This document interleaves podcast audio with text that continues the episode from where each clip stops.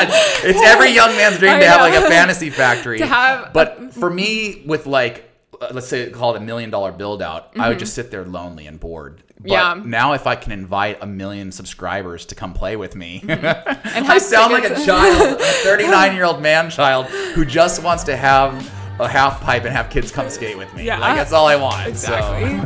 So.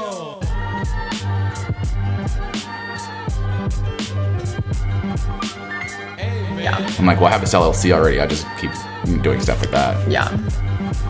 Cool. We're rolling. Well, yo yo, thanks for coming, Nick. My pleasure. I'm Cat, your host of the BeRad podcast. Um, you know, I'd like to start out this podcast by asking, who are you to the community? You know, you're Which known, community? exactly. You're a professional runner or former professional runner, YouTuber. You know, started this business, RunGum. If you were to describe yourself to someone who didn't know what you did, what what would you tell them? It really depends on how old the person is that asks. So if a 13 year old comes up and says, What do you do for a living? I just look them dead in the eye and say, I'm a YouTuber. and they go nuts. They go crazy. But if a 55 year old asked me what I did and I said that, they'd roll their eyes. Yeah, you know, so I say, I'm in marketing. Yeah. And I think at the end of the day, I would say I'm a content creator marketer, Mm-hmm. but my passion's YouTube. My, you know, follow up passion to YouTubing is syndicating that content everywhere I can. Mm-hmm. So we're active on every single platform. And then, you know, with that community, how can I, you know, not only motivate them to get out and be active, how can I facilitate their love for their fitness? You Yeah. know, and I think RunGum's a great example of that. Is I wanted to get somebody off the couch, out the door, and go do something. Yeah. You know, so it packs a big dose of energy, gets you out the door, and, Yeah, and go run or go lift or go do something. Yeah, you can't sit on the couch if Exactly. you just chewed RunGum. and I always say, like, I don't, I don't care what you're passionate about. It could be yoga, Yeah. it could be cycling. There's no right or wrong answer, but you got to do something every day, Mm-hmm. You know, and even just walking. Like, I just found a love for walking recently. I- you can believe it. Oh my god, is it because your dog? Is that where the It's, love be- it's because from? I'm too old to run like I want to. Like, how old are you? Yeah. You're young. Yeah, and I'm you got a lot of miles left I- in your tires. I and I know, and it's it's uh Enjoy it's good. it. and I like the walking part too. So I mean, it's Well, I didn't understand walking when I was like in my 20s. Yeah. I'm like, you can see so much more if you run. It's way more fun. Yeah. But now running hurts so much on my knees and my hips. But I can go out for a 10, 15 mile walk and just get the same, like, you know, clear my head, Mm-hmm. uh, get my thoughts in order, see nature, but not ache quite as bad at the yeah. end. Did you say 10, 15 mile or Yeah. minute? Oh, yeah. So every Sunday I go for a really long walk. Wow. I lo- maybe not 10 or 15 miles, but Yeah, I but mean, sometimes. Sometimes when we're hiking, yeah. Yeah, 10 or 15 I, I love that because, um, you know, you don't publish a lot about your walks as far as I've seen. You know, I scrolled through your stuff No, today, and so I- I that's did- something that's truly for you. I did have this one. Instagram post where I was just like walking, like, guys, I've discovered a new form of exercising. it's called walking, and it's great. Yeah, yeah. How about the in the winter months? Oh uh, find- yeah, I don't mind. So we're in Eugene. It's like Yeah. even our bad days are like cold and rainy. It's yeah, but bad. raining. You get used to it. um, no, I, I, I, you know, we're talking about skinning and skiing. I Mm-hmm. love love doing that. If it's snowy out, um, I got snowshoes. Like we find a way to get active. And I don't. I also think there's no excuse for anything. Like Yeah. if you layer right, there's pretty much no condition that you can't go out in. Mm-hmm. Yeah, I mean, you're you're right. I recently found out how much I dislike the cold, and I come from a skiing background. I had a relationship with Dina for a it? long time. Yeah, I Yeah. hate the cold. Okay. and I feel like it slowly wore on me, and and um Yeah, grinds then- you down. Yeah, luckily I'm spending winters in Hawaii. Yeah, real rough. yeah. No, but I got the same way when I was running, you know, professionally. I, I got to the point where, you know, 40 and sleeting when you're running 10 miles is not okay. Like, it's not enjoyable. Yeah. And I told my coach, I was like, listen, I can't do a winter in Oregon anymore. He's like, good, go, go to Australia. Yeah, is that what you did? Yeah. Yeah. For like five years, every winter, about right after Christmas, I'd pack my bags and I'd go to central Mexico or Australia, Mm-hmm. uh, wherever I could chase the sun. I know that's where it's getting to me. Uh, I, Carson calls me a lizard because I just need sun on my skin. But I think half of that is just trying to beat my head against the wall, running in the snow. if you weren't running, hurt. how many miles a week are you doing right now? You know, I'm building right now. Like I top out at like maybe 100. I'm, I'll probably go oh up to 120. That's wild. So you're spending hours and hours a day outside. Like, Yeah. It's way better to be in dry, sunny weather even if it's cold, but Yeah. dry and sunny as opposed to cold and rainy. It's and But if you weren't running, I don't think you'd necessarily feel the same. I think you might be right. Um, and I think also with running to that so many miles, like I'm just much leaner, Yeah. you know, and that contributes to being cold all the Absolutely. time. Yeah. Especially if you get wet. I know it's brutal, and I have um, Raynaud, so my hands just like won't Yeah. function. Um, but yeah, so what does it say on your tax returns? Just out of curiosity, uh, well, that's a really good question. So, personal or business? either. So uh, Nick Symmonds. Nick Symmonds, That's who but I am. business. Nicholas Boone Symmonds, 39, 39 this month. Mm-hmm. Uh, I'm getting used to that. And on the business, just Nick Symmonds LLC. Mm-hmm. So Nick Symmonds LLC is a business that I created way back in like 2009 to handle my pro running career. All the money that came in from Mm-hmm. Yeah. Mm-hmm. shoe deals or prize money, appearance fees, all came through there. And it's a single member LLC, so then I'd pay myself. But there are a lot of tax advantages to that. Yeah. And then when I retired, it went to zero because Yeah. all the deals went to zero. And I almost canceled it. I was like, I'm just going to get rid of this LLC. Like, I don't want to pay the, you know, $300 fee or whatever it costs to maintain this. And my wife said, well, don't do that. Just become an influencer. And I'm like, I'm not going to like just Yeah. create YouTube videos. TikTok wasn't even around at that point. She's like, why don't you start a YouTube channel? And so kind of a lot of people had been chirping at me to start a YouTube channel, and I finally did it. And then the money that came via the YouTube channel or Instagram or you know Mm-hmm. now TikTok all just goes through Nick Symmonds LLC. yeah. but still a single member LLC. And so does it say on your tax re- returns is your business? Is it YouTuber? Is it content oh, creator? good question. I think I put marketing. marketing. Yeah, Yeah. Because I mean, at the end of the day, that's how we make all our money is Mm-hmm. via the you know ad integrations and the ads that YouTube runs on the videos. Yeah. and- I love that question because um, I get that, you know, all the time. Like, what do you do for work? And Yeah. it's it's complicated, you know. Yeah. It- but it says pro athlete on my Yeah. um, tax returns. But I don't like to talk about that, so I just say I do contract work, and people are like, I "Are think you even as a pro athlete, I didn't put pro athlete. I Yeah. think I just put marketing. really?" It's just an overall ca- well because you know when you're going through the list of things that you can click Mm-hmm. on, and not just on on an IRS site, but any site, you have to say like what industry you're in. There's always a marketing tab. Yeah. and I'm like, okay. I'm Did you have a good tax person to help? Yeah, you? I did. Yeah. Uh, he's back in Boise, and I've been working with him for gosh, I don't know, well over a decade. So Yeah, he used to he used to joke. He's like, your taxes are so complicated because I, have to file in ten different states, and I have to submit these foreign tax credits to all the countries you raced in. Yeah. it's like it, it keeps me on my toes at least. I know, same, same here. It's crazy. Um, but when you're a pro athlete on your tax returns, you can write off 40 to 60% off of your groceries. Oh yeah, so I mean, I, and. I, I, what I did was with my LLC is just create a separate bank account for the Yeah. LLC. So Yeah. I kept track of everything that came in there and everything that went out. I still do Mm-hmm. that today. Like, I mean, the YouTube channel got really expensive to run. I'm sure. How, you know how many people we employ and all the stuff that we're doing, but everything comes through one account Mm-hmm. and everything goes out through one account. So at the end of the year, I can send that all to the accountants and say, Yeah. write it all off and Amazing. yeah, So you retired in 2017 as a pro athlete. You were 800 meter specialist. yeah. Um, and you mentioned right before this podcast that you did like a farewell video Yeah. on YouTube, and that's kind of how your YouTube videos started. Yeah. Um, how did it progress from there? Well, the first few weeks were just me vlogging like the last couple weeks as a pro. I knew my career was coming to an end. I didn't want to say goodbye to the fans. Um, my business partner, my COO, Tiana, my wife, everyone was like, start a YouTube channel, start a YouTube channel. But I don't know how to edit video. And I thought like you really had to be a great video editor to start a YouTube channel. You don't. You can literally just talk to an iPhone. I actually have a friend who got to 300,000 subscribers with just an iPhone. So like That's crazy. There's a famous saying in photography and in videography, use the camera you got, right? And we all have at least a camera. Mm-hmm. Yeah. So I, I started that way and got to about 10,000 subs just, you know, vlogging. And then I was like, well, I don't think I can vlog at this rate any longer. So why don't I just you know, give you guys the content you want. DM me your questions on Instagram, and I'll answer one each week. And so, still just talking to camera. I think I actually bought a little tripod, tripod, so I didn't have to hold it anymore. So, like, already investing back into the business. And I would answer a question, you know, like, um, Nick, what kind of weekly mileage should a high schooler be running? It's the kind of question where there's a lot of people that want to know the answer, but it is also such a complicated answer, I can't respond in just a little text. For me to properly answer that question is a 10 minute video easily. Just Yeah. talking about background and, you know, how durable you are and how bi- fastly you can build over year over year and all the different things that go into weekly mileage. And so I'd make a video like that, and that kind of creeped up to about 30,000 subscribers.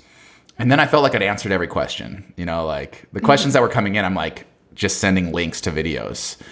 And I'm like, well, what's the next move? and so we hired a videographer. His name's Ryan Ewert. He's still working for me. Um, he's our director of content because now we have content going in so many different directions. But at the time, he was just Nick's videographer. Yeah. And we would just kind of riff like different ideas. And I'm like, well, maybe we could make a video coming out of starting blocks. And maybe we could make a video, and they're still very running focused. And I remember about six months of that when we weren't really growing fast, just kind of banging our head against the wall in this running niche. And he was about to go um, on his uh, honeymoon. I'm like, Ryan, take two weeks, think of some ideas. When you come back, we only make viral videos. That's who we are. And he came back with a bunch of ideas, and I had a bunch of ideas. And the best one we thought of was Olympic runner sets new world record in ski boots for 100 meters. I'm like, it's silly. Yeah. You're gonna want to see it. Like the thumbnail was amazing, and so we shot it. It took like what 15 seconds to shoot it. I think I Yeah. ran 13.7 or something. And so with a little intro and an outro, we launch it, and it just went viral like crazy, like 250,000 views Wow. for a channel that's averaging like 20 or 30,000 views. We were just like, it worked, it Yeah. worked. And so the follow up video was uh, Olympic runner, one mile world record, dot, dot, dot, dribbling a basketball. Yeah. You know, so all of a sudden we became this like, I'm using gimmicky in the like the best sense of it. Like, mm-hmm. what's something that's fun and silly and related to sport that people will watch? Mm-hmm. And that's all we did. And Yeah. it just exploded. I mean, we did one video, beat me in a race, win $100, where I just set up two cones on a running trail. And if anyone could beat me, they won $100. No one did at the time. I was still a pretty good runner then. And it got 7 million views. And all of a sudden, you know, my revenue, which is like barely break even. I mean, I'm talking like a couple thousand dollars a month, and I'm giving it all to Ryan. All of a sudden, we're doing like ten or twenty thousand dollars a month. Wow. And I'm like, oh my gosh, I could actually make money on, on this. Yeah. And then so I hired a couple more people, and we're a team of five now. Um, YouTubers predominantly, first and foremost YouTubers, but that content gets syndicated on TikTok, Instagram, Snapchat, Facebook, you name it, the content's there, but it all you know comes from YouTube essentially. Yeah. So, did the passion for creating this YouTube channel come first with by um, or for relating to your fans, or did it come because you love doing fun Great videos question. and creating the content? Do you like the process of the creation? Like, where did this come from that you were like, I'm going to retire and become a YouTube star? I want to make this a I, career. I don't know that I was quite confident enough that I could pull it off and get to become a YouTube Yeah. star. Um, I thought I have this audience that just followed me for 12 years as a pro runner, and I don't want to say goodbye to them. Like I was the runner that like I liked running, sort of. Like you love training, I get that. I hated training. I Yeah. hated it. I sort of liked racing, like especially if I did well, then I liked the racing. But I was obsessed with the audience, the fans. I Yeah. just, you know, like everyone would kind of roll their eyes, like, "Oh, we got to go sign autographs." That was my favorite part. I mean, maybe it's just an ego thing. I don't know. Yeah. But I love nothing more than these kids lining up to get a picture or an autograph. I'm like, I don't know why they like me or what I'm about, but if this little like eight year old with you know the big eyes, it's, it's gonna make his day. And I just wanted to like not let those people down. I didn't want to say goodbye to them. Yeah. And so I'm like, all right, well, hey guys, follow me over on YouTube because you're not gonna see me on the track anymore. And that's what it was initially. Um, then as it started to grow, you know, I'm not gonna lie, it was another ego stroke. It's like I loved that they loved me on the track, and now they love what I'm doing here on YouTube, and uh, that carried me for a while because I still wasn't making a lot of money. And then now it's a, it's a combination of I, I I would say there's still an ego aspect to it. I love when we launch a video and people like it, um, but more than anything, I just I think it's so much fun. Like Yeah. I, always kind of like joke. I'm like I just can't believe I get paid to do this. Like running was fun and being a pro runner was a good career. Yeah. and, and uh, I certainly for a long time would have done it for free. But like I just love YouTubing. Like I'm just my biggest fear in the world is that like I'll lose the audience or like I won't be able to YouTube professionally anymore. I just love it so much. Yeah. Yeah, that's great. You definitely seem like a TV personality. And this is like the new age TV. Well, I, I also, yeah, I mean, I, companies like Nike and Brooks and USATF invested a lot of money in training me to be on camera. And so, like, I like being on camera. It's, you know, like, my wife hates it. Camera Yeah. comes on and she just, like, immediately shuts off. She's like, I hate cameras. That's so I'm like, oh, I don't mind them. Yeah. I like cameras. That's perfect because I was going to ask, you know, as someone who likes all that attention Yeah. um, and and likes, you know, I, I say ego stroke and not a bad way. No, I, um, I think there's nothing wrong with that. It's Same. healthy to acknowledge it, right? E- exactly. And say, hey, we all have an ego, and some of us need our ego stroked once in a while. Like, yeah, I was, everyone does. Yeah. And I think ignoring it, that's when it Yes. becomes toxic. But how do you balance that in relationship, you know? Um, that's a really good question. Like my personal relationship with my wife, Yeah, or my any- employees. I, I'm I'm super yeah. curious about your relationship with your wife, but Yeah. also with your employees. Well, my wife, uh, we balance each other out really well. She loves uh, that I love being in the spotlight. She doesn't want it for herself, and I think in some cases there's aspects to it that bother her a little bit. You know, um, like showing certain. She doesn't like me to show parts of the house. You know, or she doesn't like to show. Um, we, we kind of keep the audience a little bit at hand's length when it comes to like the home stuff, and I think that's really healthy. Um, and it's also a kind of a sanctuary for me. Like if I'm having you know a rough day at work, or that the videos aren't popping, or you know something goes wrong, like I can go back to my house and retreat a little bit. So she helps keep things very balanced. Um, she likes playing a supportive role. She's actually leaving her job to come work for the company. No way. Yes, she has a great job. I Yeah. mean, great job doing tech sales um, for a SaaS company in Seattle. And she's like, I just know I can grow your business. Like she goes, I, she goes, I don't know how I'm going to do it yet, but I just know exactly what we need to do to make your business like 10x. Yeah. And I'm like, okay, I'm glad you do because I don't. So, you know, hiring hiring smart people and then letting them tell you what needs to happen has always been a mantra of mine. Like I don't know everything. Yeah. I, I know very little actually. Um, but I'm pretty good at finding great talent and then saying, all right, how do we run this? Like, what's Yeah. the playbook?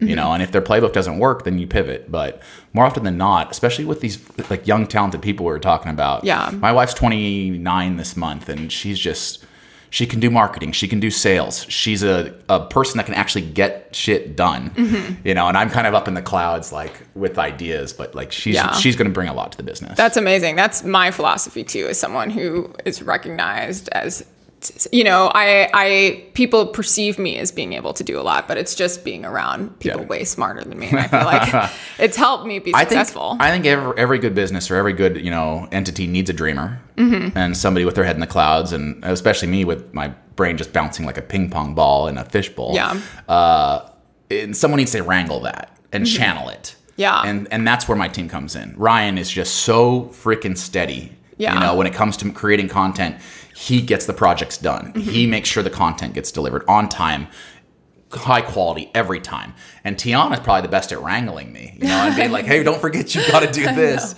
And then, you know, my, you know, my my brain just bouncing around. I, I have ideas all the time of where we could take the content, where we could create new revenue streams, other brand deals that we could be doing. And so I kind of just like pitch those to my team and then let them run with it. yeah, you need It worked for tethers back to earth. Absolutely. Yeah. Yeah. Me too. I'm the same way.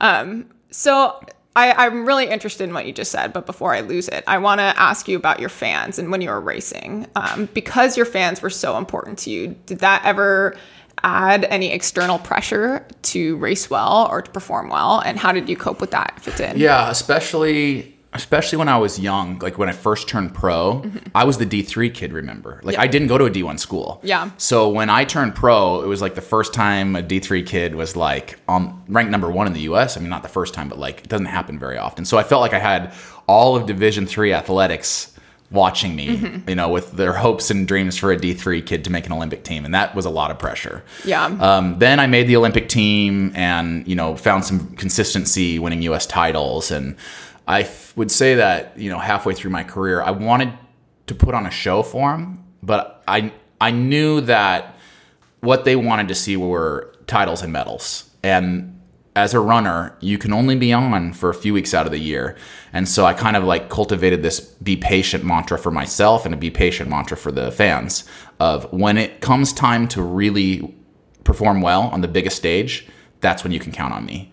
And so I mean, I won five, six U.S. titles outdoors. Made every every team I ever tried out for. Um, was pretty consistent at making the global finals and won a medal. And so I think I did well at overperforming when it counted. But I laid a lot of bad races out there Yeah. as a result of not being sh- fit in April, not being sharp in May, really focusing on the end of the season. So my fans were always there for me. They were like, "Oh, he's going to do it again. Just Yeah. wait, just wait till championship season." But the detractors were always like, "He's too old. He's done. He's done." you know, and so you use both of those to kind of get you through a season. Yeah, so like a chip on your shoulder while also wanting Like- to put on a show for your supporters. Exactly. Yeah. I mean, and it was really 50-50 for me. Some people only train for the haters, and I think that's kind of unhealthy. Like I'm gonna prove you guys wrong. And some people only train for the fans. Healthier, but still maybe not the same motivation that you have. So I always kind of channeled my my fury from both groups. Like one, I'm going to definitely prove you wrong, and two, it's gonna be feel so good when we accomplish this together. Yeah. You know, and that helped me a lot through a 12 year pro career. yeah, that's so cool. Um, why weren't you ever fit in April and May?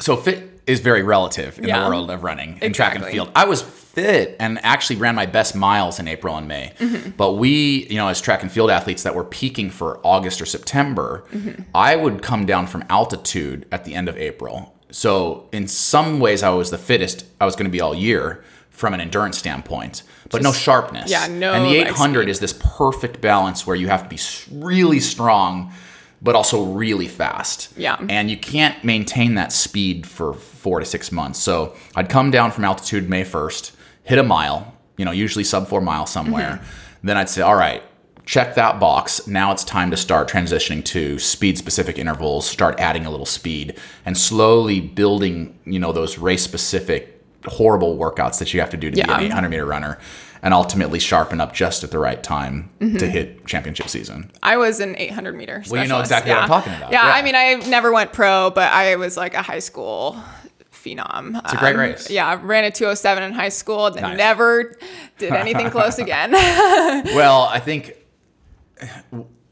running on grade 800 in high school is one thing. Yeah. And running a grade 800 in college is another thing. At the pro level, I was doing 70 miles a week as a half miler. yeah. You know, like I would do 14 mile long runs every Sunday. Mm-hmm. And people are like, but you only run two laps. I'm like, you don't understand the 800 at that level. Yeah. You have to be able to hammer a half marathon every weekend, but still show up on Tuesday to run 22 second 200s. Exactly. And that's the kind of athlete that I was for a long time. Mm-hmm. It's just always ready to like always just a few months away from being ready to go. Yeah, and that's that's super impressive. What gets me about the 800 is just in such a short race, you have to have so many different gears, and that's why I think I wasn't successful. Um, a lot among a lot of other reasons, but I was the type of runner I'd go out first and hang on for dear life. Mm. Yeah.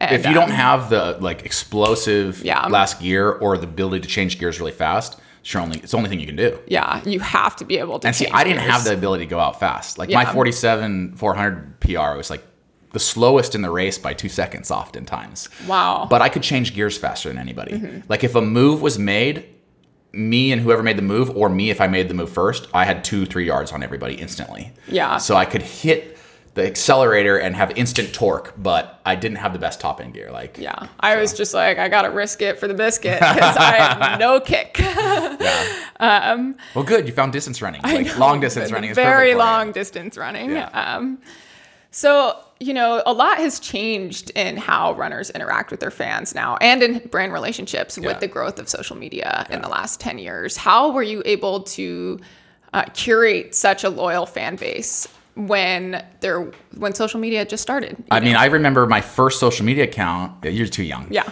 So this will date me real quick. The first social media account I had was a Facebook account when you still had to have a .edu address to get a Facebook account. Mm-hmm. I remember my junior year, these sorority girls running around from house to house collecting signatures so that Facebook and Mark Zuckerberg would allow Willamette University onto the platform. Like that's how old this was, Mm-hmm. Yeah. know? And I'm like, this is so stupid. Like we're just poking people and like sending Yeah. little notifications. And then Twitter came around and I thought that was kind of cool just to like, you know, interact with Yeah. Mm-hmm. celebrities and other people. And then uh, that faded out and Instagram popped up. And through all of these rise of these different social media companies, it, it hit me probably right around like 2010 to 2012 Mm-hmm. where I could tell that the people who were getting paid the best had this like great following online. Yeah. You know, like Lolo Jones is a great example. Lolo never won a global gold medal. Maybe she won indoors, but she didn't win an outdoor medal. Um, but she was getting these huge contracts. Yeah. Because she was so good on social media. And I'm like, well, I know I'm never going to be the best 800 meter runner, but I could be the most entertaining 800 meter runner. Yeah. And so I thought to myself, I'm, I'm going to try to be the most entertaining, most accessible pro male runner that there is. And that will get me better contracts. Mm-hmm. And I think to a certain extent it, it did. Like you have to deliver on, you know, the priority number one, which is running well. And I was able to do that. But then, you know, after my morning session, while I'm just sitting there on the couch, I'm DMing people, responding to DMs. I'm uh, answering their questions on Instagram. I'm like, I'm like, I wouldn't call it creating content because it wasn't really a thing at the time. But I'm like, I'm just gonna be accessible. You know, Yeah. that's gonna set me apart. And so that built this like really loyal community of people that you know wanted to cheer me on during races and wanted to buy the shoes that I was wearing. You know, and Brooks recognized that really early. Yeah. know, shout out to Brooks when Nike still just wanted to use you know the biggest names in sport and, and the hot young athletes coming Yeah. out of college. Brooks was like, Nick's getting way more eyeballs than those kids. So we'll come on over. And I trained with Brooks for four years and it was awesome. But, you know, Brooks really like empowered me to be the best content creator. And again, we still weren't using that term at the time. It was influencer. But they're like, hey, go influence people and get them to buy Brooks shoes. And I'm like, okay, I can do that. Did you have different incentives to? Because I even since I've been uh, gone pro, it's my contracts have changed a little bit, and Mm-hmm. I've you seen these new contracts. I Yeah. would I would have dreaded these contracts as a pro runner. Really, I mean, I my I, mine's not too bad. I don't have any explicit requests for social media, but there's an expectation there for sure, and Oh, it's yeah. not nec- it's not a written expectation. And I'm Some of them are. Yeah. They're like, you need to be posting this amount of time per month. You need to be doing this, you know. Mm-hmm. And I, as a content creator, those are the contracts I get now. Yeah. It's like we want X, Y, and Z out of you, and we will pay you, you know, this much for that. Why would a younger you have dreaded that then? Not necessarily younger, but somebody whose prior Mm-hmm. prime primary focus was running well. It was important to me as a runner that at any point I could shove everything to the side and say, "Leave me alone. I need to train right now." Yeah. You know, so I didn't have any other businesses really. Um, I didn't like contracts with like really weird deliverables or like contracts where they could like demand that I come, you know, be on site for a little while. I was like, hey, if, if things aren't going well and I need to piece out to Mexico for two months to train, that's what's going to happen. Yeah. And the way that the contracts are written right now, it's it's a little harder to be able to do that. I think. It is, and there. I think the expectation on the athlete is much higher. Much higher. And I, you know, here I am considered a full time pro, and Yeah. I do so much more. And I do think it takes away from my training and something that I'm I'm trying to get better at. Is what you said. Um, just and especially as But it's cyclical, right? There's Exactly. off season and there's base buildings where you're like, oh, I kind of want to be doing something else. But Mm-hmm. then there's like go time, you know, and you're like, I don't want anyone to call me. I don't want anyone to text me. I, I mean. I would shut my phone off for a week around championship races. Yeah. I'm like, don't bother me. I have, I have stuff to do. I know, You good for you. Did that affect your relationships at all with? Oh, I didn't have relationships. Yeah. Yeah. Oh no, no, with brands. No, no. Back then, Oh, yeah. they understood because okay. they were like, "Oh, oh, this is this His is go time. time. and they liked. I think they liked seeing that. Mm-hmm. They're like, Nick's kind of a spaz case over here, but when it counts, he can actually focus for one week. Yeah. yeah. But as far as relationships, I didn't have a lot of relationships, serious relationships as Yeah. a pro runner. I just couldn't because, Oh, yeah. again, I'm like, hey, I know you want to spend time together, but I'm going to Australia for a couple months. I'll see you. Didn't work real well. Yeah. Were you able to find uh, good training partners in Australia and Mexico? Yeah, so usually the way these training camps would work is you'd kind of find somebody that you wanted to train with and then just, you know, piggyback on their trip or set something up together. So like Leo Manzano had a training base down in central Mexico. Uh, in San Luis Potosi, and he was always talking to me like, "Hey, I know you love Mexico. You've trained in Mexico before. Come train at my camp." And so I'd go with Leo Manzano and train with him for a couple months. Or my good friend from Australia, who was the Australian national champion, Lucky Renshaw. He's like, oh, you know, come down and run our circuit in the winter. So you, as you're training and touring with these people, you'd be talking about where you know you'd want to spend the next winter, and then you just kind of pair up. So Yeah. it, it was always kind of like fifty percent. Where do I want to go? Fifty percent. Where who can I train with? And fifty percent. What can I afford? You know, like Yeah. Australia isn't cheap. Yeah, yeah.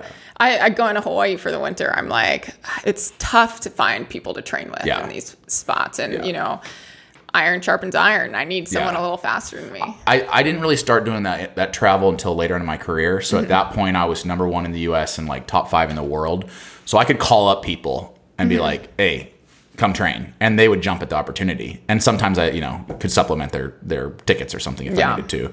But uh, OTC was great. OTC Elite, Mm-hmm. um, the team I ran for for a long time, they'd supplement people and send Tyler Mulder with me, or you know, send somebody to train with me. Um, Brooks did the same thing. Yeah, so it that's out. huge. Yeah. We're trying to get my. I'm with Brooks now, and I'm trying to get my manager to sponsor a, a couple athletes to come train and live with me for That'd a few be months, so we can do like you know, Yeah. and that's what's lacking in um, trail is the that team atmosphere. Yeah. um, and we really need to. Well, there's a lot fewer of you. No offense, it's great, it's- but there's right. hard. It's hard to find somebody at that level. Whereas there's a whole lot of women that want to be great 800 meter runners, you know, and you can just recruit from college or Mm-hmm. Exactly. But at your level and in your niche, there's you know, there's not a lot of people that can keep up with you. I know. Luckily, I think it's training because Yeah. There's a lot of crossover in the marathon. Um, and, you know, I have a lot of incentives in my contract to run a fast marathon Yeah. still.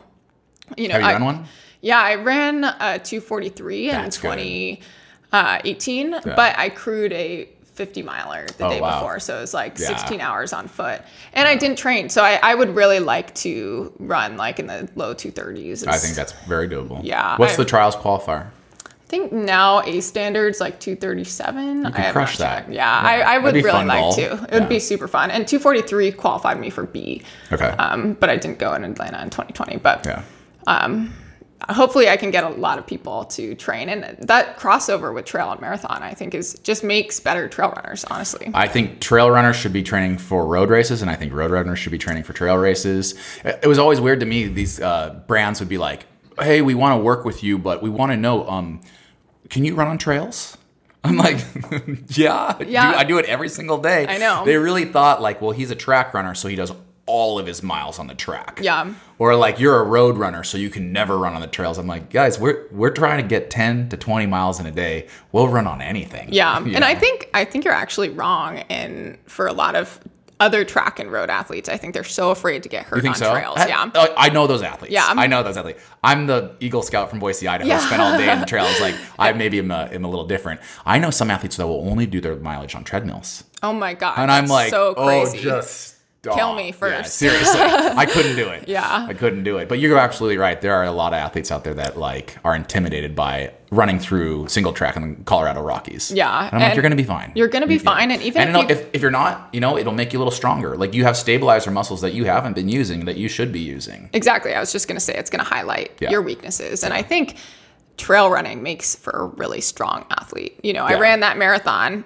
only on trail Yeah. miles. You know, I was Yeah. running like one road workout a week. Yeah, week. I think that's. I think a trail runner translates to the road better than a road runner translates to the trail for sure. Yeah, and but I- they're both they both have their time and place because a road runner is going to be able to hit pace way better than a trail runner can. You know, Mm-hmm. Yeah. and and understanding pace is so important, Exactly. especially if you want to run that marathon. and that marathon, but even in the 100 mile distance, you know, the going off perceived effort is so important Yeah.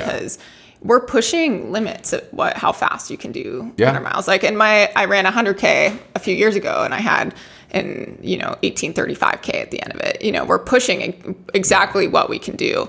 And to do that, you really have to be familiar with what that pace feels like. Mm. Yeah. Um, but I also think that just getting that turnover in um, for marathon training, which is funny coming, you know, saying that for an Turnover, 800, you get yeah. that speed. I you know, yeah. I'm like. But um, I think our definition of speed could Is be a little bit different. But the periodization's the same. The, the mentality behind when you start drip feeding that speed in and how you start tapering for a race. but I thing. think tur- like having quick turnover on the roads and the track translates really well to trails because you have to be dynamic and you have to be able to react quickly to obstacles in the trail and you can only do that with Yeah. fast turnover That makes sense. it makes you know my when i've been my fastest and sharpest i've been the best at technical downhills Hmm. um, which i think is really interesting and counter to what i think a lot of track athletes might think No, we're just like breaking the whole I know, time. I know. Then my knees hurt. Yeah, you gotta like, send yeah, it. You can have it. You can have it.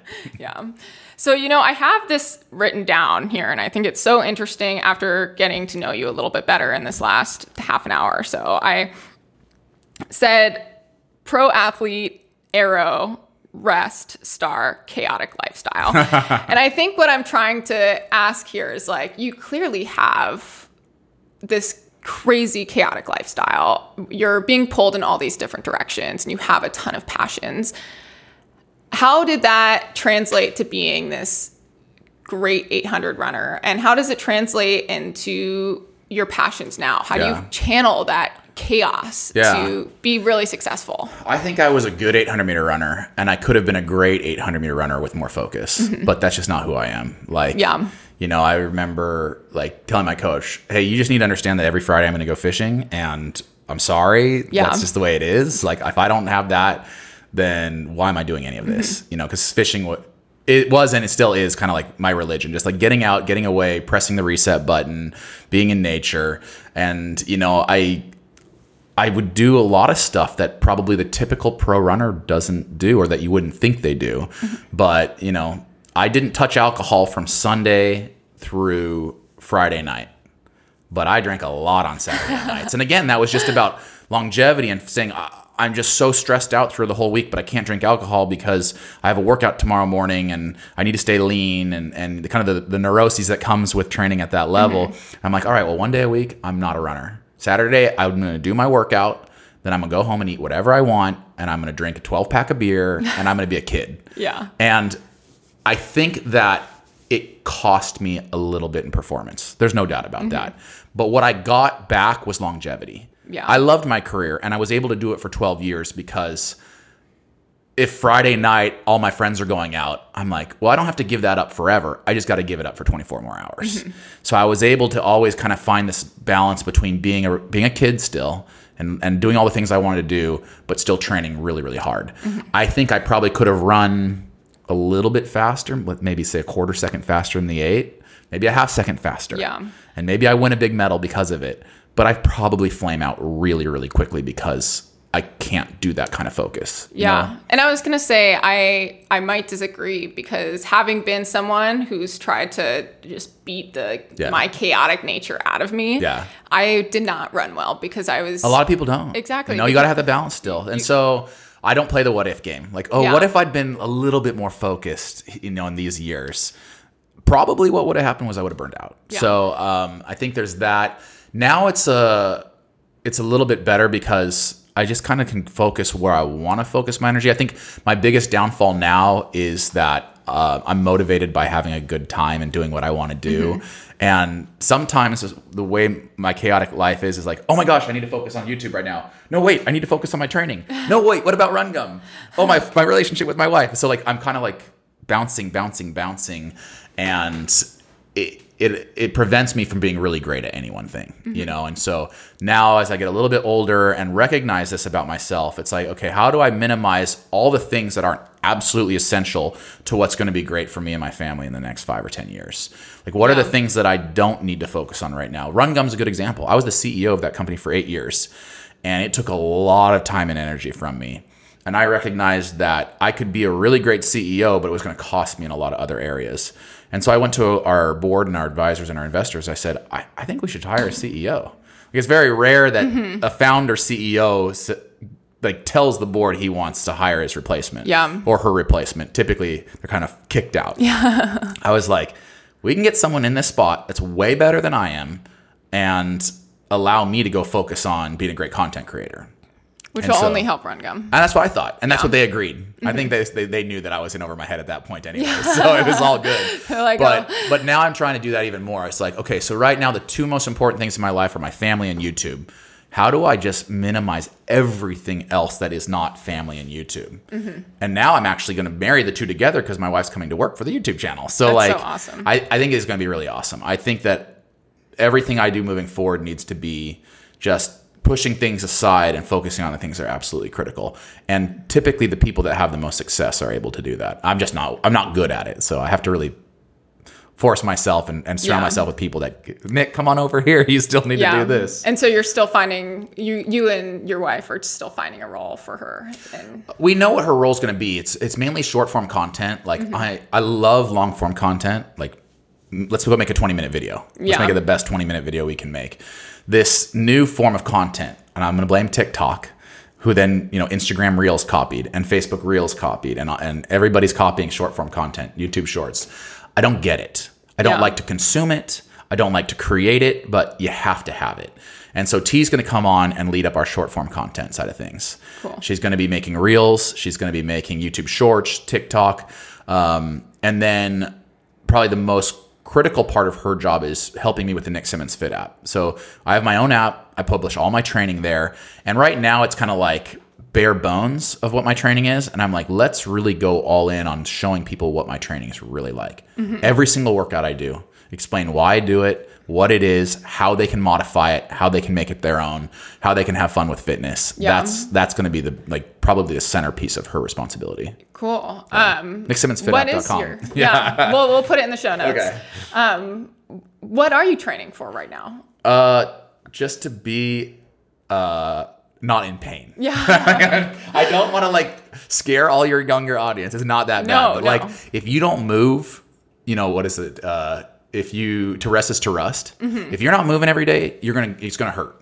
You know, Yeah. if I go and do a CrossFit class Monday through Friday, and I don't know that CrossFit's for everybody, but it's a very fun workout.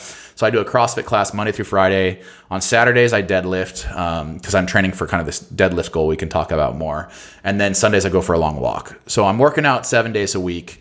Um, but if I don't move, and on like it'll be really noticeable at the end of the day. If I don't work out that day, everything just hurts. My back hurts, my knees hurt, my shoulders hurt. Yeah. But if I do a workout, I kind of feel pretty good all day. Yeah, you know? I'm the same way. And let me tell you, so I had like so many anti-strength coaches in my career. And, Really? Um, yeah, starting in high school, you know, to uh, my collegiate career and beyond. Um, and I feel so much better. I just started weightlifting. Yeah. Like my back pain is. I always say every athlete training for any distance needs weightlifting. Yeah. It will make you a better runner. It'll make you a happier runner. It'll make you a stronger runner. And everyone's like, I don't want to bulk up. I don't want to bulk up. I'm like, I know, You're not going to bulk up just by lifting a weight. Not- okay. You're going to have to consume a lot of calories. You're going to have to cut your miles way back. Just lifting a weight will not inherently bulk you up. Yeah, and it also sucks to feel weak all the time as a runner. I like Yeah. would be so embarrassed having such a hard time carrying my groceries in. I'd be like, Yeah. damn it. No, it's true. I, pathetic. I think it's great that you've added that in. I think it'll make you a better distance runner for sure. Yeah. Mm-hmm. We saw that with Sally Kipyego. She came over from Kenya, couldn't do one push up, and by the end of her OTC career, she was you know doing pull ups and push ups and Yeah. lifting heavy weights, and it was amazing to watch her career just go through the roof. You know, Mm-hmm. um, so.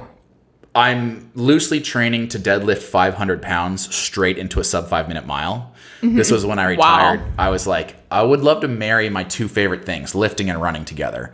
And Ryan Hall kind of like put a bug in my ear. He's like, you should train to do a 500 pound deadlift and go straight into a sub five minute mile. I'm like, oh, okay. This was three years ago, and I couldn't deadlift more than like 300 pounds, mm-hmm. but my mile was still like 430.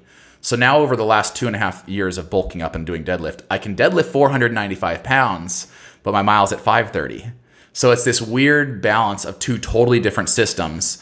And I think about a month of altitude training, I could put them together and pull it off. Yeah. So- and so cool because your wife will be able to travel with you. Yeah, so we may go to the content. We're actually talking right now about April, going back to Flagstaff, Mm-hmm. maybe train with Ryan, train with some of the pro runners, an all-in month at altitude where I'm still lifting heavy, but I'm like cranking intervals at the same time. Mm-hmm. then I come down from that and I take my official attempt, and then I put this thing to bed because I've been training for this for two and a half years. So I'd Yeah. love to be done with it. I bet. Move on to the next goal. yeah. Um, what was your last attempt? Uh, I actually set up 500 pounds at the track and had Mm-hmm. a whole crowd come out. I'm like, I'm going to need adrenaline. I'm going to need you guys cheering for me.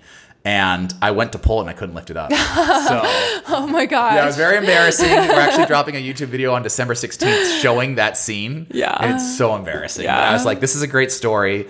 Uh, I kind of like hung my head in my hands and I was like, well, I guess I'll go back to training. And That's I'm so just funny. finishing up another 12 week build of deadlift.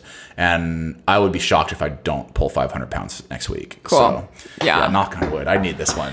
yeah. We'll be rooting for you. Yeah, You'll but I have mean, I to had let to me know. on 30 pounds of muscle to be able to do that, which is something I always wanted to see if I could do. Mm-hmm. And with enough weightlifting and enough eating and zero running, I did it. But then I can't run a 445 mile this heavy. Yeah. So now it's like, okay, how much weight can I lose and still be able to pull 500? It's a neat physiologic challenge. Yeah, and Like, keeping that weight on the certain amount while at altitude and be training, it's going to really be so hard. Yeah. altitude, like it's it's really hard to stay fueled. Well, that's why I'd always go. We'd go for the entire month of April, but Mm-hmm. I would go up weighing about 167 and come down 159, Mm-hmm. and not and that and just gorging myself with food. It would just melt off me Yeah. up there. Yeah, me too. I, I think the best thing for me right now is going to sea level to do my training Yeah. in the in the winter because I can't keep weight on and I I feel like I've just I've trouble with iron and blah Yeah. blah blah all the I think you know there's there's some athletes that can live and train at high altitude year round, and congratulations that you can do that. I, I I wasn't that guy, but I got so much benefit out of four to six weeks, once a year, twice a year. Mm-hmm. Yeah. it was like let me go up, do my work, and then come back down and breathe this awesome. yeah and then you just air. appreciate what it feels like to be down here Yeah. Um, So in 2017, um, I think we're you know we're at kind of a cool point right now. It's been five years since you've retired. You've been doing the YouTube stuff for five years, um, and we've talked a lot about you know the next five years. Um, in 2017, where did you see yourself in five years? Uh, I thought RunGum would become a hundred million dollar company and we'd sell it and I'd go Yeah. do something else. And it didn't happen. I think the pandemic kind of really kicked us in the knees a little Mm-hmm. bit. Um, I think my distractions, I mean, they're a good distraction. They were good for the company, but like being focused so much on a content creator, while it was good for brand building, it totally took away from my ability to lead the team, you mm-hmm. know? So that's an example of like just me trying to do too much um, but I would say like I was so passionate about the community. I knew we'd have a big community in some way. I didn't know whether like RunGum was going to have this huge community around it, and I would lead the RunGum community as the leader of RunGum, or whether Nick Symmonds LLC and my content creation business would take off, and I'd have the community there. But I knew that the most important thing to me was that the fans would continue to follow what we were doing. So I, I just needed that. I need the fans, and uh, I love entertaining them. I love interacting with them. Right after this, I'll go to TRE, and I'm so excited just to like sign autographs and take pictures. I'm not selling anything this time. I just Yeah. there to be with the community that I love. Um, so I think that that was really important. Moving forward, um, there's a famous saying that human beings overestimate what they can do in one year and underestimate what they can do in 10. And I think about that constantly. I'm like, all right, I'm, you know, 365 days away from turning 40. And I guarantee I'm going to, you know, overestimate what I can get done in a year, but what could I get done in 10? Like Yeah. when I'm 50, you know, and I go back and listen to this podcast, what could I get done in 10 years? And in invariably, every human underestimates what they can accomplish. So I'm trying to really focus on dreaming big, bigger, bigger. What could I do with you know unlimited funds? What could I do with unlimited energy and people and you know th- this community that continues to support us? What could we do in 10 years? And it's like super scary to think about if you really push yourself, but that's probably where you need to be. Um, just like any athlete, you know, Yeah. you want to be in that position of like on the edge. Like I'm really trying to go push my training, push my goals, push my competition. Like I want to be on that edge where I'm scared to like fail. Yeah. And that's kind of where I'm at in, in what I want to do in my 40s. Yeah. But I need a lot of people to help out. Like we're going to have, my wife and I would like to have kids, you know? So Mm-hmm. we're having conversations of like, well, we need support. You know, what does that look like? Is that being closer to family? Is that um, bringing more employees on? Is that having a, you know, a nanny that takes care of our kids and the, and the kids of all the employees, you know, because all of our employees are, are thinking about having families. So there's a lot of strategy that has to go in it. I'm glad I don't have to come up with it on my own necessarily, Yeah. but uh, Can I tell you if you had daycare at your company, that, that, would Wouldn't be that be the greatest perk ever? That would and do you know how affordable it is? No, I have no Oh clue. my god! I mean, I'm pricing it out. Yeah. you can get a full time like tutor, like a, a with a master's in education to come run your facility for like 45 to 60k a year. Oh my gosh. I I'm think like, that's insane, and, And- it's the greatest perk you could ever offer. Why don't more companies do this? people who look up to you will see it on Yeah. YouTube, see that it's, it's successful, see that you were able to grow your Yeah. business. And I was just telling Carson this. Um, as we're trying to grow our business and with the podcast and with a bunch of other projects we have, and we're like, you, you got to spend money to make money. And Yeah. that's super scary. But I think people are just so tight that they're like, oh, Oh, no worst. childcare. Yeah, I'm the worst. I think, uh, yeah, I think you, you nailed it that you have to spend money to make money, but a lot of times people don't know where to spend it. Yeah. But I'm like, if, if employee retention is really important to me, then, and, and, and also not just employee retention, but having them focused when they're at work. Yeah. Then having on-site daycare so that, you know, one, it's a great perk, but two, they don't have to be thinking about, mm-hmm. well, I got to go pick up the kid or I got to do this or that. I think it'd be great for me. It'd be great for them. So I think that's probably something that we'll definitely offer. And something that we talk about a lot is that time is our most valuable asset. Yeah, for sure. it's, It's everything. And so if we can spend a little bit of money to sink time into Yeah. what we're trying to grow, And it's brain power. And it's brain power. yeah, Yeah. it's brain power for sure. Because I'm always thinking like ten different things I have to take care of, and if I can take one of those things off, that's a huge, great use of resources for my team too. Mm-hmm. Yeah. like I don't want you know Ryan when he and his wife decide to have kids, I don't want him thinking. Oh gosh, I got to worry about X, Y, and Z at home. I want him thinking like, at least I know the kids are covered right now, Mm-hmm. Yeah. Mm-hmm. and I can focus on making sure we have the best content coming out. Um, so I think it's, it'd be good use of, of, of funds, but Yeah. we're not. None of us are there yet. My employees are all very young. Uh, I'm not young, but my wife's pretty young, and she said like, "I'll be ready in a year." So I, I told her like the ship of me being a young father has sailed. So whenever you're know, ready, I'm yeah. ready. yeah. Yeah. You guys should all have kids around the same time. So not only is exactly. it a, Yeah. a daycare, but They the, got friends to play with. friends to play with. Yeah. You can all educate the same level. you know. exactly. Um, can we hear one of those big scary goals? Oh, let's see. Um, so, you ever see Rob Dyrdek's Fantasy Factory on MTV? You might be too young. No, I have seen it. You have yeah. seen it. When I was when I was a kid and watching Rob Dyrdek's Fantasy Factory, I'm like, that's it. That's what I want. Yeah. That's that's what I want at some point in my life. I want a giant warehouse full of all the coolest stuff, and I don't know how to get it. But Yeah. now I'm actually at a point where, like, essentially what we do every day on our YouTube channel is like miniature fantasy factory mm-hmm. stuff. And I'm like, what if we had the revenue to build out like a 20 to 30,000 square foot facility where we shot our YouTube videos, but all of these million plus subscribers we have could come and hang out with us and play on all the stuff we're using in the videos. Yeah. That's what I'd love to build. I out. smile because I feel like that's Carson's dream too. yeah, it's- it's every young man's dream I to have like a fantasy factory. To have but for me, with like, uh, let's say call it a million dollar build out, I would just sit there lonely and bored. But Mm-hmm. Yeah. now if I can invite a million subscribers to come play with me, and I sound like a child, a 39 year old man child who just wants to have a half pipe and have kids come skate with me. Yeah. Like that's all I want. So- Exactly. Have I- all your best friends, Yeah. million plus. Or like Yeah. I went out and visited uh, one of my best friends in Cleveland, and he's got uh, a couple little girls. I think they're like six and eight, and they have big co- cousins who are like ten and 13 Mm-hmm. And these kids, you'd think like Brad Pitt walked in the door. They're like. Oh my God! It's the YouTuber.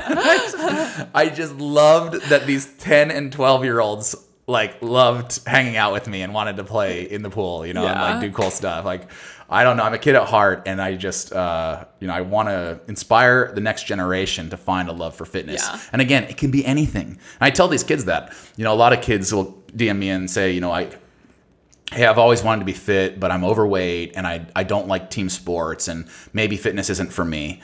And I'm like, no, absolutely not. You just haven't found what's right for you. I'm like, you need to go try competitive bike riding. And if you hate that, go out and, and try, you know, speed walking. Yeah. And if you hate that, try yoga. And if you hate that, try swimming. And if you hate that, there's a hundred different ways Yeah. to find a love for fitness. And everyone's different. Like I love fitness probably more than anyone you'll ever meet. but if you asked me to go to a Pilates class, I'd just be like, that's not happening. I'm sorry. nothing against Pilates, Yeah. because I'm sure there are people out there who love their Pilates class. Mm-hmm. Uh, similarly, we were talking earlier about treadmills, you know, and people who do all their miles on treadmills. If you said, Nick, you can only run on a treadmill, I'm just not going to do it. Yeah. And there are times when I run on a treadmill because, you know, I need to dial in pace or it's icy outside. There's definitely Mm-hmm. a place for that. But like, my wife only wants to run on a treadmill. Yeah. She hates running outside. Why? I don't know. That's crazy. I know it's crazy. crazy to me, but to each their own, Yeah. right? And so when I when I get these messages from these kids, you know, I just say one, you clearly are onto something. Like you want to be fit. That's step one. Like Mm-hmm. choosing choosing to want to find a love for fitness is step one, and then it's just about trial and error. Sample a hundred different types of workouts Yeah. until you find something that you just get so excited about. It's the best part of your day. Mm-hmm. I was in my CrossFit gym the other day, and. uh there's some people at the CrossFit gym that you can tell don't love CrossFit, but they Yeah. feel like kind of obligated to get their workout in. Mm-hmm. And they were like, "Oh, thank God this is over. I can finally get my day started." I'm like, "This is the best part of the day. Yeah. This one hour that we get to be here with no distractions and working out and like being part of this little community that is Treeline CrossFit. I'm like that's the best hour. And I just want everybody to find something that they look forward to the way I look forward to my CrossFit classes. Like it's the highlight of their day. Mm-hmm. Yeah. you know? I'm so interested that you didn't like training and that you didn't like the process. No, But I- it's probably that you didn't like having to be so regimented. Uh, that's part of it. Yeah. And I, I definitely learned to love it towards the end of my career where I could tell like this isn't going to last much longer, like try to really Yeah. savor it. Um, but middle distance running is hard. It it's is. really It's hard. hard. Yeah. And like, I think the thing for me was, you know, if I could have supplemented it with more biking and swimming, maybe I'd have enjoyed it more, but you can't. You got to get Yeah. the miles in. Yeah. And I remember days where I'd just be so tired and so beat up. And I'd say, I went to school for four years so I wouldn't have to do manual labor. And that's all I do. I'd be screaming Yeah. at my coach. I'm like, all I do is manual labor all day. And he'd just like slap me upside the head and go, go do your miles. Yeah. It sounds like your coach was a great sport. He was awesome. He'd let me whine and then he'd be like, Are you done? Yeah. And I'm like, Yes. He's like, Go now go it." run. Um, let me know if this is too intrusive, but Oh, I'm you can so ask me anything. curious because I love, um, you know, the growth of partnerships, especially, uh, you know, family. Yeah. What are your wives? What What's your wife thinking her ten year goal is? Like, if she was Wow. to be, dream Um, really well, I'm gonna have big. to speak for her, unfortunately. Um, Do we it. Mm-hmm. talk about it a lot. I think she's 29 and she's really excited to become a mom. So Mm-hmm. uh, it obviously is going to center around kids Mm-hmm. and what can we do to make sure that they have the best life possible. Yeah. Not necessarily like the. We're really we're really worried about raising spoiled brats. Yeah. I'll say that because she grew up in Issaquah, Washington, Issaquah, Washington, surrounded by money, and I came through the Catholic school system in Idaho, so there was a lot of money around. And um, I am a really simple guy. I drive a seven-year-old pickup truck. I I've never bought clothes. Like I just wear whatever I can get Yeah. donated or find. Um, so like we're we're pretty simple in that sense, but we really want to have kind of you know the family nearby and, and a couple kids and i think that she's a really ambitious person um, in terms of like feeling accomplished. Like she wants to create something. So instead of you know creating a business for somebody else and, and watching that business you know grow for somebody else now she gets to move into a scenario where she's really part of the family business and creating things for the family business. She said the other day i'm just so excited that i can control my destiny for the first time in my life. Yeah. she's like for so long it was like i'm helping this person build this business or helping this person build this business. She's like i'm helping my family build the family business now. And she's just super excited about it. So i'm like go go. Yeah. whatever you need let me know.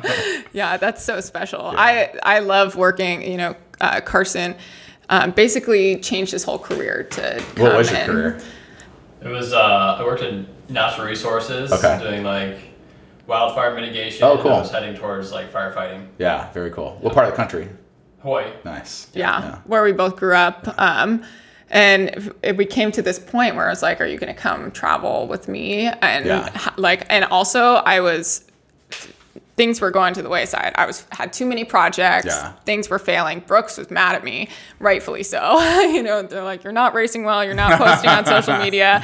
And you, you need to quit like your three other jobs. get focused yeah and get focused and uh, and it's just been so cool building a family business together Yeah. because that's what it is even if it's not like a family business like you would have seen Yeah. 20 years ago you know I mean, the businesses that we are building in 2022, 2023 are different than any business that's ever been built I know. You know, because we have access to tools that nobody ever had before. Mm-hmm. I was telling T the other day, I'm like, the best and worst thing that ever happened to me was the internet. Because Yeah. in some ways it's just all intrusive and you can never get away from it. But it's allowed me to build a really cool community and a really cool Mm-hmm.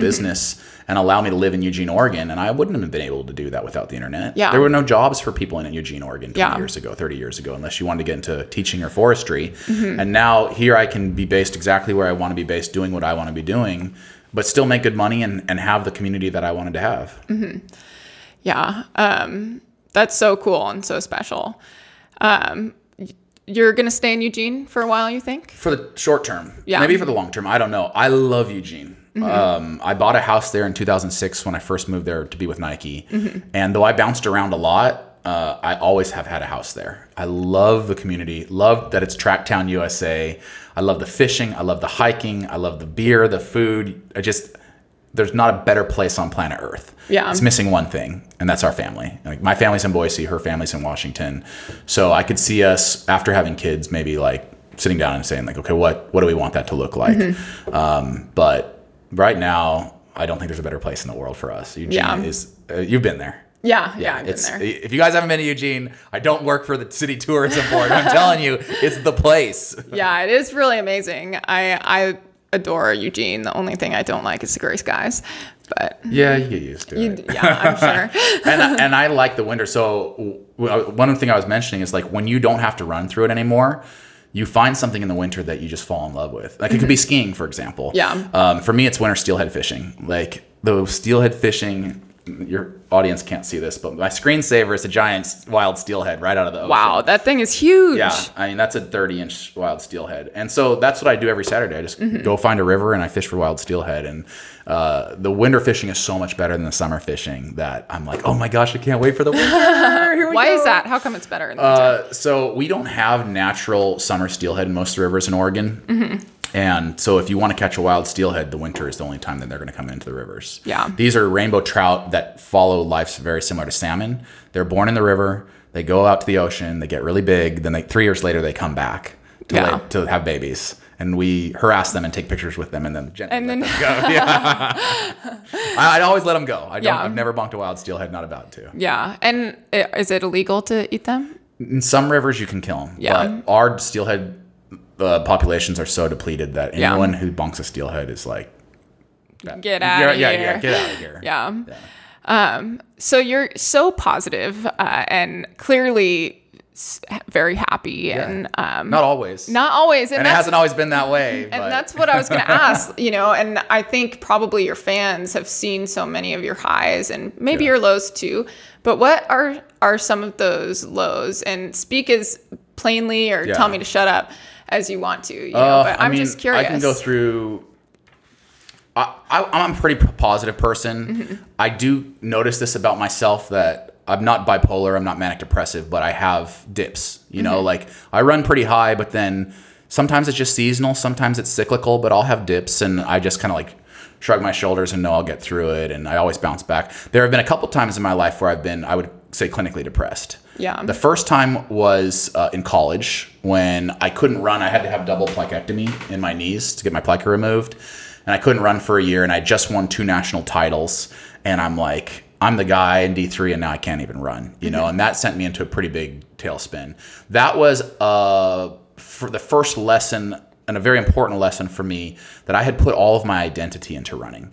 I wasn't just a guy who ran, I was a runner. And I learned very quickly that for me to have a long and healthy career, I couldn't be a runner, I had to be a guy that ran. Yeah. You understand the difference? oh yeah. Yeah, so so I joined a fraternity and I just drank beer and you know I fished more and I went hiking more and fell in love with nature again and eventually I got healthy and I became a runner again but I didn't lose the lesson of hey you need to have hobbies you need to have other extracurriculars or they're going to go into a tailspin the next time you get uh, you get injured so I kind of you know when I talk about like telling coach hey Fridays are sacred to me like don't bother me Fridays like I I learned to carve out other interests and have a more multifaceted personality, more multifaceted set of interests to get me through those harder times. The other big depression I went through um, that jumps out at me really obviously was when I um, left Nike for Brooks. And I'm not saying that because I left Nike or because I didn't like Brooks. It was breaking up with my team and my coach. Yeah. It truly, I've been through a couple bad breakups. It felt like breaking up with a really serious girlfriend or boyfriend, like really serious partner. I loved my coach. I loved Eugene. I loved Oregon Track Club Elite. And I didn't want to leave. But, you know, I knew that for my career to continue to progress, I needed to. And to switch from Eugene to Seattle and uh, Mark Rowland to Danny Mackey and you know everything that had to come with it from OTC to the Beasts, it was hard. It was really hard. It was the best thing I ever did, and I'm really glad I did because I had so much fun in Seattle. I met my wife there. I was able to extend my career much longer than I would have if I hadn't had stayed in Eugene. Um, it gave me some perspective on what Eugene was to me. It wasn't just a place that I was forced to go when I signed a deal with Nike. It was a place that was truly my home. Um, so everything happened the right way, but I just had such a hard time seeing the opportunity um, because I was so much grieving the loss of this thing that had been so important to me, which was my team and my coach. Yeah. Um, I remember I was on, and I had a sports psychologist my entire career. And if you're a serious athlete, or even a not a serious athlete, you should get a sports psychologist. They're amazing. And I remember after like two months of just grieving the loss of of this team and my coach at OTC, you know, I called my sports psychologist crying, and I'm like, I think I made the wrong choice. And he's like, Why? You haven't even given Brooks a chance. You haven't given Seattle a chance yet. I'm like, it's gonna suck. I know it. It's just like a bigger version of Portland, and I hate Portland, which Seattle's not. It's an amazing city. Portland, you still kind of suck. But um, he's like, he's like, you know what? I want. He goes, this is what I want you to think about. I know you're grieving the loss of the relationships that you had, you know, with OTC and Nike and Coach Rowland. But he's like, you're a guy who likes an adventure, and so what I want you to do right now is focus on everything that's before you. A new city to explore, new trails. Mm-hmm an opportunity to work with a coach that's going to maybe bring you workouts you've never seen and take you places you've never thought you could go. Teammates that are going to push you in new ways. And maybe in a bigger city you know with more dating opportunities maybe you meet your future wife there. You know and i'm like 28 and i'm like yeah it's an adventure. That's like one word in my head completely reframed it and so immediately I stopped. I mean, I still was sad about the lost relationship, but I started focusing more of my energy on let's view this next three or four years as like the ultimate adventure. Mm-hmm. And I got the coolest apartment in Seattle, like really like yeah. U District, right above this Italian restaurant, like perfect. I had to shout a, you know, through the through the nose for this apartment, but I'm like, this is an adventure. This isn't forever, and I'm gonna make sure I have the best adventure. Mm-hmm. And I, I was able to bike everywhere along the Burke Gilman and train in these awesome new places and go explore the Olympic range and catch steelhead in New Rivers. And it truly was the best best three or four years of my life. And I look back on the 28 year old that was you know so distraught and crying. I'm like, dude, just stop. It's gonna Just, be okay. Yeah, you're gonna be you're gonna be okay. yeah. You know, like I think sometimes, especially depression's a tough one because you know the the, the saying you can't see the forest through the trees. It's mm-hmm. so true. And every time I've really been depressed, it was a lack of perspective. It had nothing to do with the situation I was in. Maybe 10% to do with the situation I was in. But the, the crippling depressions that I've been in were, 100, were 90% based on my inability to step back and see just how incredible my situation on this planet is, you know, as Americans, um, mm-hmm. you know, with so many opportunities as a young man that was healthy and had a great family life and, and things that I wanted to do. Like I've always felt very blessed and any depression that I had was just an inability to see those blessings. Mm-hmm. What would you tell someone who is, you know, going through a similar thing or just the, struggling and talk the, to somebody. Yeah. Like talk therapy is brilliant. It doesn't have to be a sports psychologist. It can't be your mom yeah. you need to talk to a professional. Yeah. Anybody going through any serious depression, um, talk to a professional. They're trained to just ask you questions to get you to think outside of the little track that your mind is running in. Mm-hmm. And Jeff Troche, if you're listening, like the best sports psychologist ever, he never told me what to do. And he never yelled at me. He never like shouted at me. He just would ask me questions to get me out of the you know one track mind that I had and, and to think about something in a totally different light. Mm-hmm. A great example. Your, your, listeners will like this one. Um, when I was about to retire, I was really struggling with the idea that I never won an Olympic medal. You know, mm-hmm. and I was like, I don't know that I'll ever be able to look back on my career with any amount of happiness because I wasn't able to get an Olympic medal. And he's like, Well, Nick, let me tell you about some of the Olympic medalists I know. He goes, They're miserable, miserable, and can't even think about their career, look back on their, their you know, races fondly because they didn't get the Olympic gold medal. And I'm like, Oh, really? And he goes, And let me tell you about some of the Olympic gold medalists I know. he goes, They're miserable, miserable because they never got the world record. And so that's just what makes athletes great, right? Yeah. You're never happy with what you accomplished. Mm-hmm. And I don't know, maybe it's misery loves company, but I was like, that's just that's just who we are. And if an Olympic gold medalist can't find satisfaction, you know, and if you know, even like I've, I've heard, you know, Michael Phelps went through a huge depression after he retired. Mm-hmm. That's just the way we're wired. We're wired to want more. We're always going to focus on how do we get better. And so after he said that, I kind of just said, well, if I can't be the gold medalist that I wanted to be, then maybe I could be the guy that's the most content with what he accomplished. so that was my new goal was just being super proud of everything I accomplished Yeah. and and trying to just like be grateful that I even had the experience because mm-hmm. you know very few of us ever get the chance to see how great we can be in a sport mm-hmm. and I got the chance to do that. I got to I was never hindered by injury, never hindered by financial hardship. I was able to truly watch myself get better and better and better and peak and then slide down that horrible backside of that curve. but I really got to see exactly how good I could be. Yeah, that's amazing. Out of curiosity, do you still talk to a professional mental I? I talk to Jeff about Yeah. once a quarter, but it's more like just catching up Yeah. friends and uh, I sometimes still give him an S. He calls them SOS calls, Mm-hmm. like Jeff, help. uh, but they're more manageable now. Yeah. you know, my problems today, um, they're probably not any bigger than my problems were then, but I'm better at dealing with them. Yeah. if that makes sense, and also addressing them before they spiral out of control. Yeah. Um, that's so cool.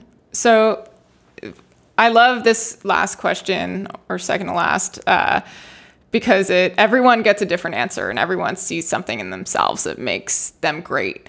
And I believe that anyone who is at the top of what they do, you know, their brains just work a little bit differently. I know my brain is not, you know, I wouldn't say normal. you know, it's just a little Anybody bit running 120 different. miles a week has I know. It, there's a different little brain chemistry. Let's just say that. I have to run that much to be able to Yeah, calm me down. assimilate with society. Yeah. But um, what is it about you that makes you just a little bit different?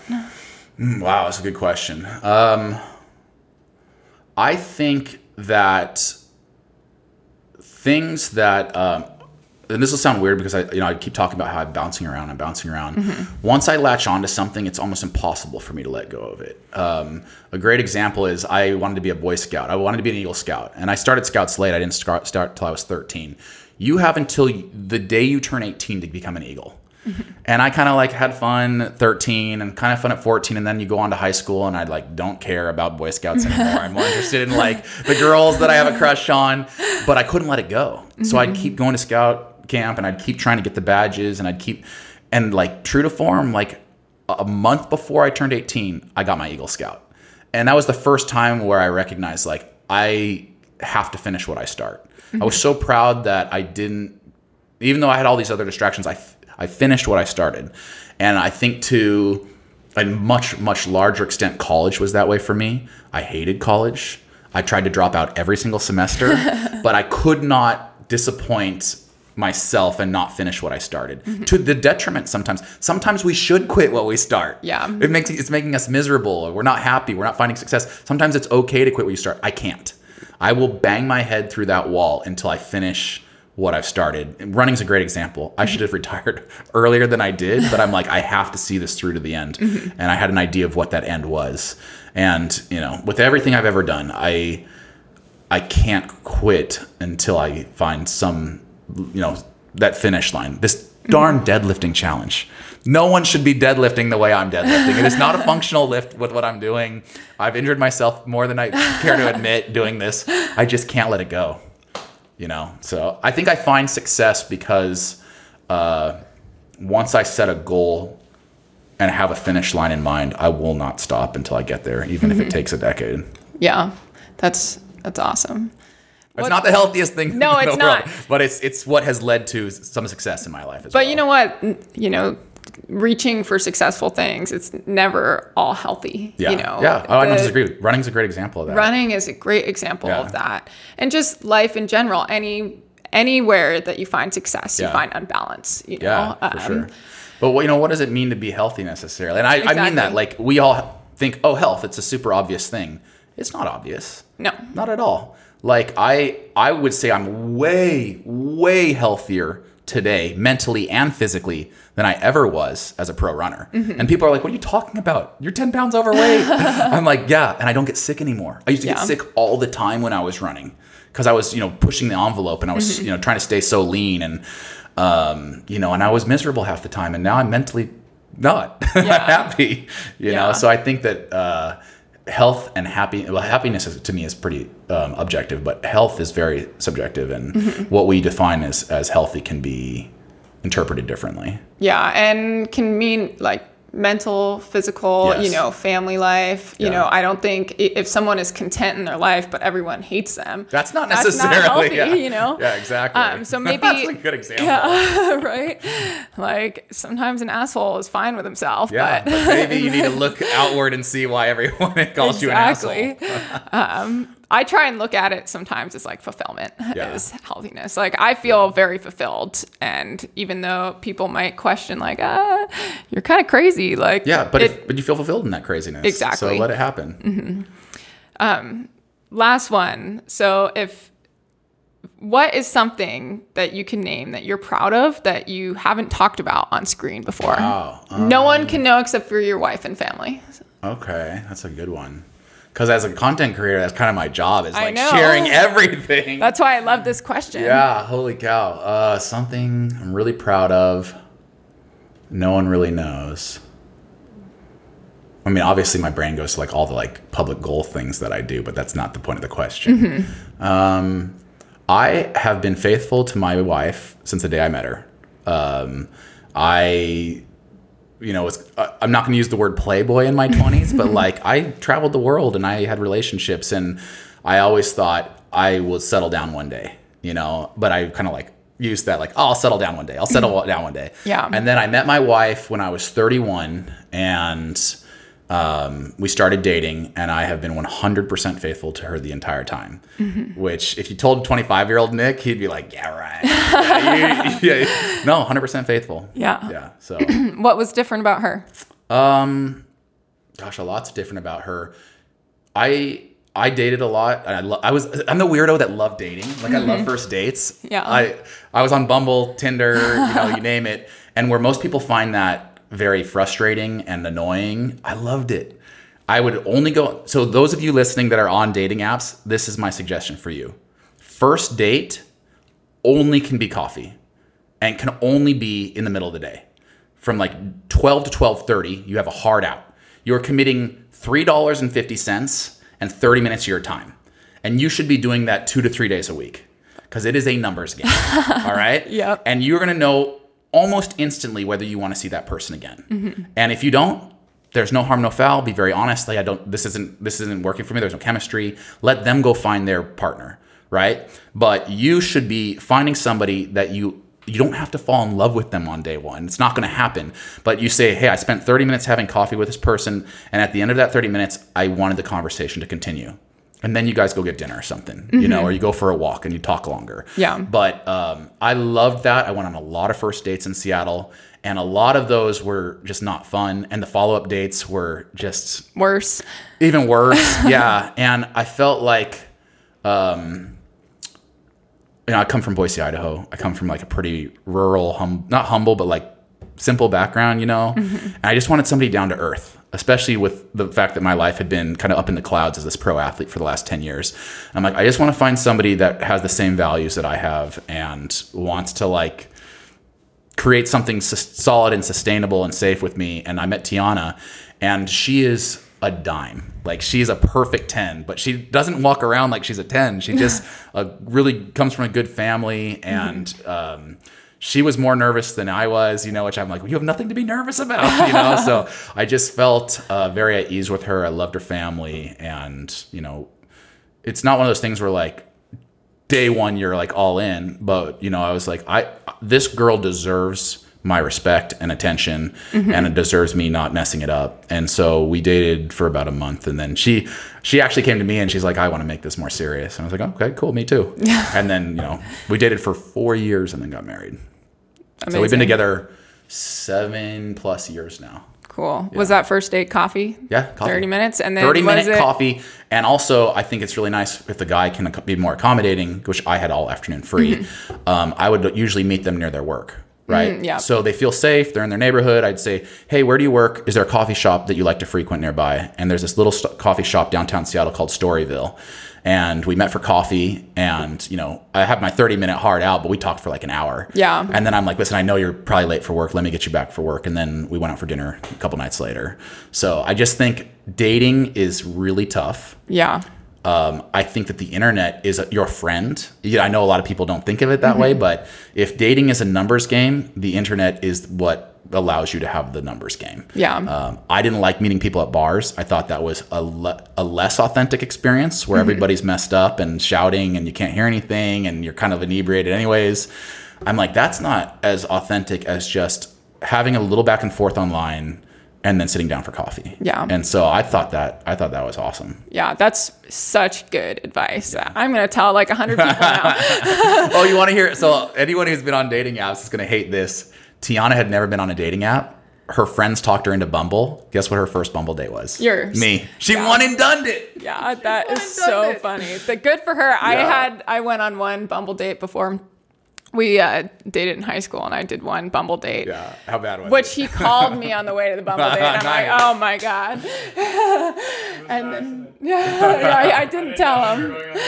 And um, uh, yeah, this guy wanted to like talk for days before going on date. I'm like, no, No, you don't know one's got time for that. I'm, I know Yeah. exactly. I'm like, this. There, there should be the, the little playful banter in the app for you know like ten messages back and forth, and then it's like, all right, are we going to meet for coffee or not? Yeah, exactly. And that would be very direct. I'm like, listen, I'm, I'm super busy, which it certainly was. Like maybe Yeah. not at, from like noon to three every day. I didn't have anything to do. But for managing all your career, dates. yeah, for my career, I was really focused Yeah. and busy. And I'm like, listen, I I've got 30 minutes, and I'd love to meet you for coffee. And sometimes that scared people away. Mm-hmm. Which I'm like, if you don't want to sit down in a very safe, you know, public space and have coffee, then I'm like, I got no time for this. Yeah.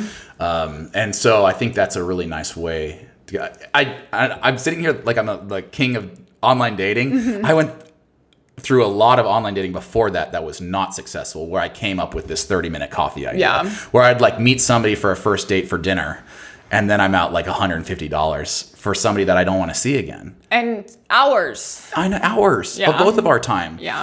Um, the sooner you can be honest with the person you're dating, like the better. Even if you're not interested, especially if you're not interested at all. Mm-hmm. Do yourself a favor, cut it quick. Do them a favor, cut, Cut it, it quick. And again, going back to the numbers game, you're gonna find somebody. You just got to keep going on these coffee dates, Mm-hmm. and look at it as fun. You know, when I said like I loved uh, I loved the first date.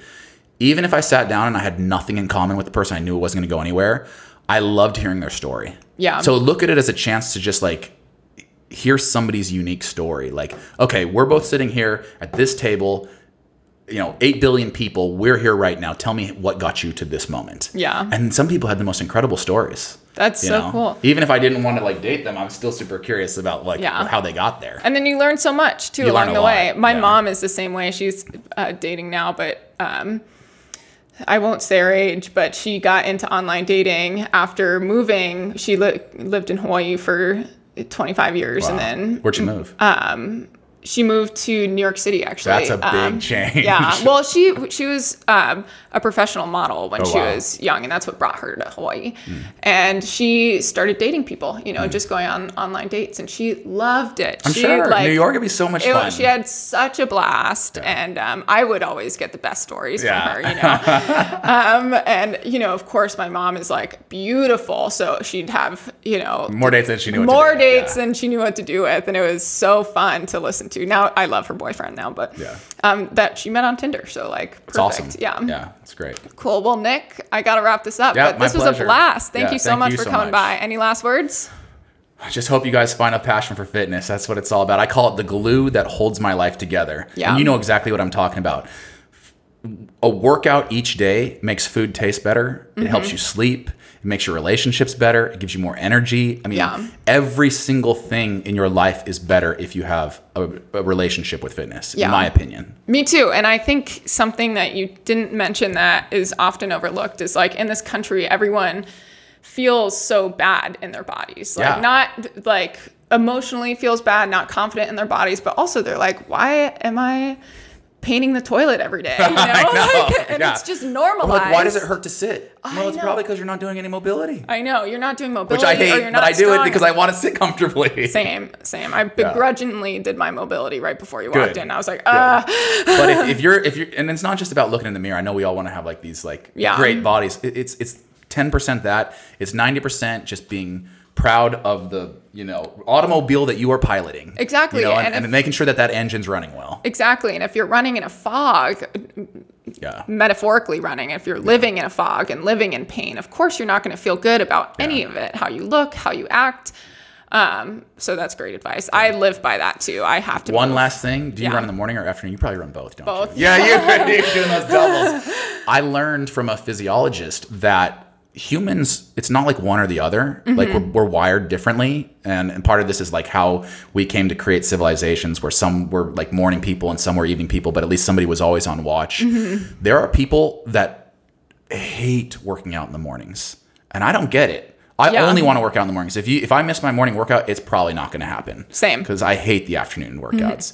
Uh, but there are people that feel the exact opposite. They're like, please, please, please don't make me work out in the morning. Yeah. And I'm like, okay, you can have the afternoon class. I know, I know. But uh, find out who you are. Yeah. Because maybe you don't have a love for fitness because you're trying to cram it into an 8 a.m. class when your body does not want to work out at 8 a.m. Yeah. Find out that schedule that works with your own circadian rhythms and then, you know, recognize that and, and use it to your advantage. Mm-hmm. And it's physiological. It's not mental. You're not weak for not wanting to work out in the morning No, morning. it's, not like, a discipline thing. Yeah. It's just literally how your body responds to the day. Yeah. I love morning workouts. Um, I, you know, it's the first thing I want to do in the morning. I think that there is a there is a scientific advantage to that in that. Um, kind of triggers things in your body to happen throughout the day that need to happen synapses firing better and Mm-hmm. Yeah. more energy uh, but that's not to say that having an afternoon workout isn't going to be very beneficial for you as well. One argument also for the morning workout for you busy, you know, people out there is if you get it done in the morning, no matter what happens the rest of the day, because there will be curveballs and fires thrown at you throughout Mm-hmm. It's the day. done. You got your workout in. Yeah. That was kind of a cardinal rule of being a distance runner. Um, especially if you were home with family or if you were traveling, you get your work- workout done in the morning so that no matter what, priority number one was taken care of. Yeah, that's. I mean, when I'm not living by that, Yeah. everything else falls apart for me, and I 100%. I don't train. it's bad. When I, you know what the hardest thing when I stopped running professionally was? I didn't know when to shower. Oh my god! Isn't gosh! that weird? I was like, I haven't showered in three days because I always shower after my workout. Yeah. And I haven't worked out in three days. I should probably go shower. what a weird thing to like lose track of. I know that's even for me now, especially in the wintertime, if I'm not training, I'm like, do I need to? Probably. like when do I eat? I Yeah. always eat my first meal after working out. Like Yeah. just kind of floating through life aimlessly. yeah. The running, the workout is the glue that holds my life together. Mm-hmm. I really mean that. Yeah. Awesome. Well, thanks so much, Thank Nick. you. This My is pleasure. awesome. Yeah. Give me one of these. Yeah. Sick. All right. Is that a wrap? That's a wrap. Good stuff, you guys. Thanks. Hey. That was so fun. that was good- good questions. Yeah. I try to ask questions that you probably haven't asked before. So. those were great. I haven't done a podcast in two years. Nice. So it's all fresh material. Yeah.